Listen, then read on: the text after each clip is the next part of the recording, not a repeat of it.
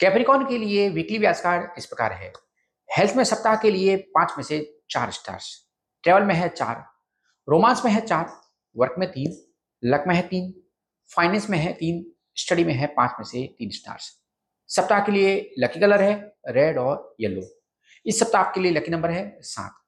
Capricorn के लिए weekly predictions इस प्रकार है। चंद्रमा, गुरु और सूर्य तीनों पॉजिटिव है और मंगल आपकी जन्म कुंडली में अपोजिट साइड में है। हेल्थ में बेहतर होगा और आपको पुरानी बीमारी से राहत मिलेगी। अच्छे कारण से ट्रेवल प्लान पॉसिबल है। इस वीक आपका परिवार लव कम अरेंज मैरिज के लिए राज़ी हो सकता है।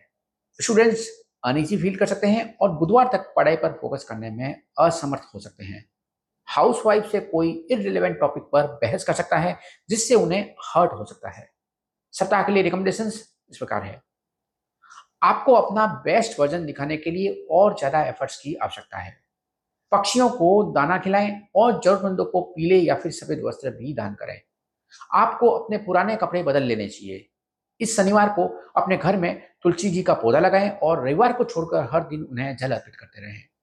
देर रात तक मोबाइल का प्रयोग न करें। एंगर और फीलिंग्स पर कंट्रोल रखें। सोने से पहले कोई स्पिरिचुअल बुक ज़रूर पढ़ें। Good luck